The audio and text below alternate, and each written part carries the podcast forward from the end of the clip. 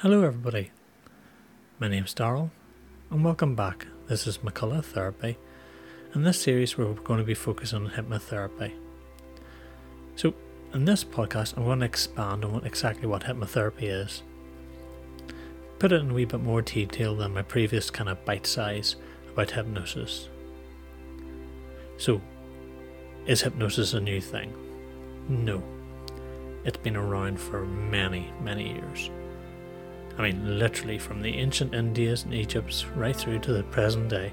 There's even documented cases of it being used in some form since 2000 BC. It would be things like used in sleep temples to be cured, and this ideology was adopted by the ancient Egyptians, which imitate those practices. It was then used by the Greeks, and this is where we actually get this name hypnosis from. It was named after the Greek god of sleep, Hypnos. So that's the kind of personification of sleep. The way of hypnosis has been used over the years has changed many, many times, especially since the, like the 1700s. But fast forward to today, and then you have the pioneers, the pioneers of like things like metaphors and progressive relaxation, stuff like Milton Erickson, if that's kind of the area you want to look into. So, how does it all work? Well, think about a hypnotic. If we're going to use the word trance, a hypnotic trance is a natural state of deep relaxation and mental alertness. So, in other words, your body is deeply relaxed, and so is that kind of conscious part of your brain, the part that's thinking right now. But your subconscious is really open. That place where all your memories are is open, ready to receive new messages. So, how do we get into this hypnotic state? Well, it can be done in many, many ways.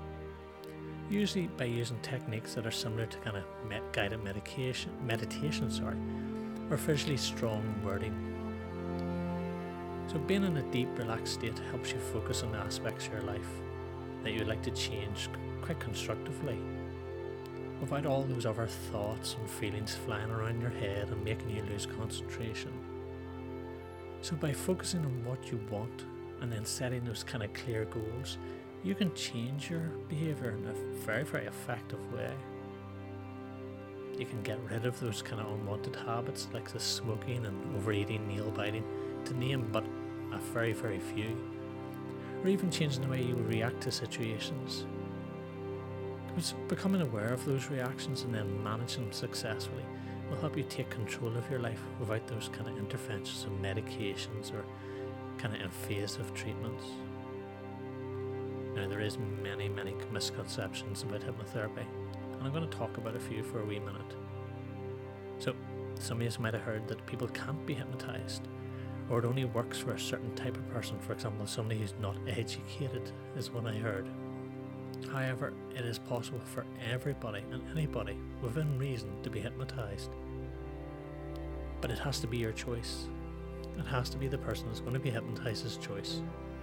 Imagine, if you will, like a light switch in your brain and you decide that that day hypnosis will work for you, guess what? That we switches on, it will work for you. However, let's say you decide it's not going to work, you don't want to relax. Guess what? It just doesn't work. And this applies to even people who've been hypnotized hundreds of times. Many, many, many times over. And then they just decide that today is not the day for them.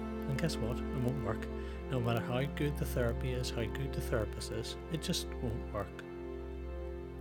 And the problem with this is a lot of those hypnotic shows have wrongly kind of portrayed hypnosis as a form of mind control.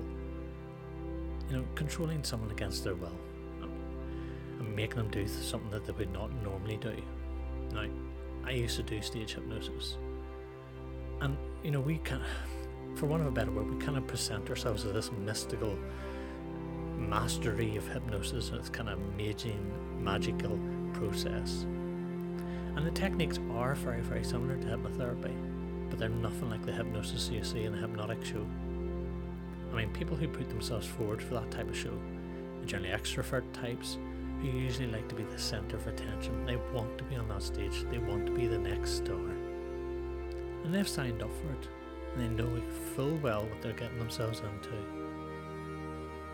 So the thing about hypnosis is to achieve that kind of trance-like state, you know, that deep relaxed state and act on those suggestions, you must be a willing participant.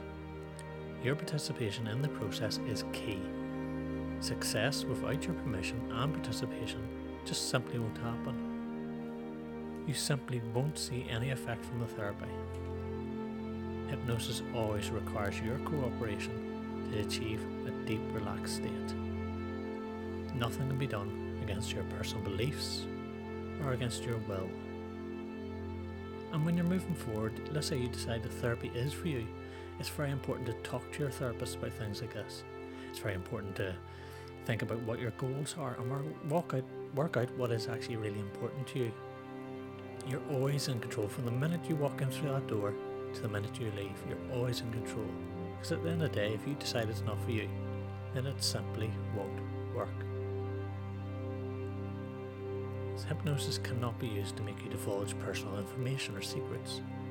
I mean, at the end of the day, you have to have a level of trust with your therapist. So it is important not to withhold information that could cause problems later on, especially with your self development. And then I've heard things like, it's a, you know, can you become stuck in a relaxed state?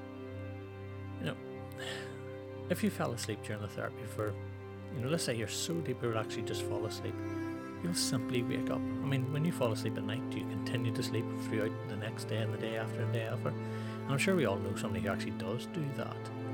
But with hypnosis, if you fall asleep, you will just simply wake up. And let's turn that around. Let's say the therapist drops down during the, the session, just keels over, out he goes, or she goes. Within a few minutes, you're going to be consciously aware and we're going to look at another podcast, the difference between conscious and subconscious. But you're going to be consciously aware that something's changed. Something's gone. Why has it gone quiet? And it's going to alert you enough to be able to open your eyes and find out why the silence. You're always in control, and you can end it at any time just by simply opening your eyes. Now, a lot of us qualified and professional therapists belong to some form of registered body, and I'm not going to give out names of particular bodies here on this podcast, but there's many of them around.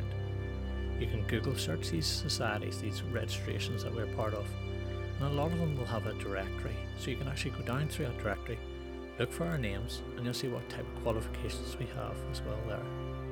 And another thing is, you know, if you're going to see a therapist, check things like their qualifications and are they suitably quali- or suitably insured. All therapists should be have some form of professional indemnity insurance. And if you're working with them in their own office, they also should have some form of public liability insurance as well.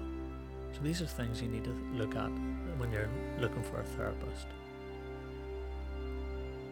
So back to hypnotherapy. It assists you in focusing inwards finding the resources you need to overcome the most seemingly impossible of challenges. I mean, a question that is asked a lot. So, the number one question that we all generally get asked is What's it feel like to be hypnotized? So, I want you to think of a time that you find yourself daydreaming. Are you being so focused or so involved? For example, you're reading a great book everything just fades away around you. And during these times, you're dropping in and out of a kind of trance like state. You're very aware of what you're reading, for example, but you don't hear the noises around you, the people moving. And naturally, throughout the day, without being aware of it, this happens on and off. I'm sure a lot of you have a kind of a nine to five dreary job, for example, that you just zone completely out of. So, again, also, another example would be Remember the first time you learned to drive? You got in behind the driver's seat, maybe you had an instructor beside you, and in front of you was all these levers and gears and their pedals. And when you first started to move off, it was almost like the car had kangaroo petrol. The windscreen wipers were going full blast, the windows were going up and down, other road users were shouting and giving you very rude gestures. Because everything was in the conscious mind. You had to think about doing everything. And now, kind of fast forward to now, to the, this day and age, you know, after driving for a number of times, think about the last journey you undertook. Maybe it was a journey that you take all the time to work. Do you remember the whole journey? Do you remember what gears and levers you pressed? Do you actually remember the scenery that you drove past? what music was playing on the radio? Of course you do not. And that's because it became automatic and you drifted in and out of that relaxed state.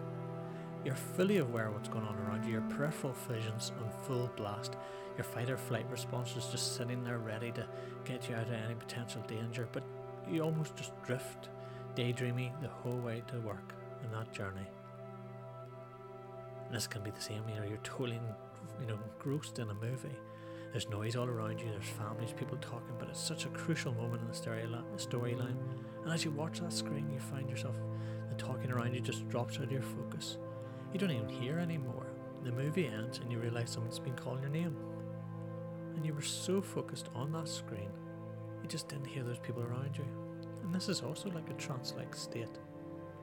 It is simply a state of calm focus that can be used to help you achieve your goals in an easy and stress free way. And when you focus like this, you focus intently. It's like being in a trance state.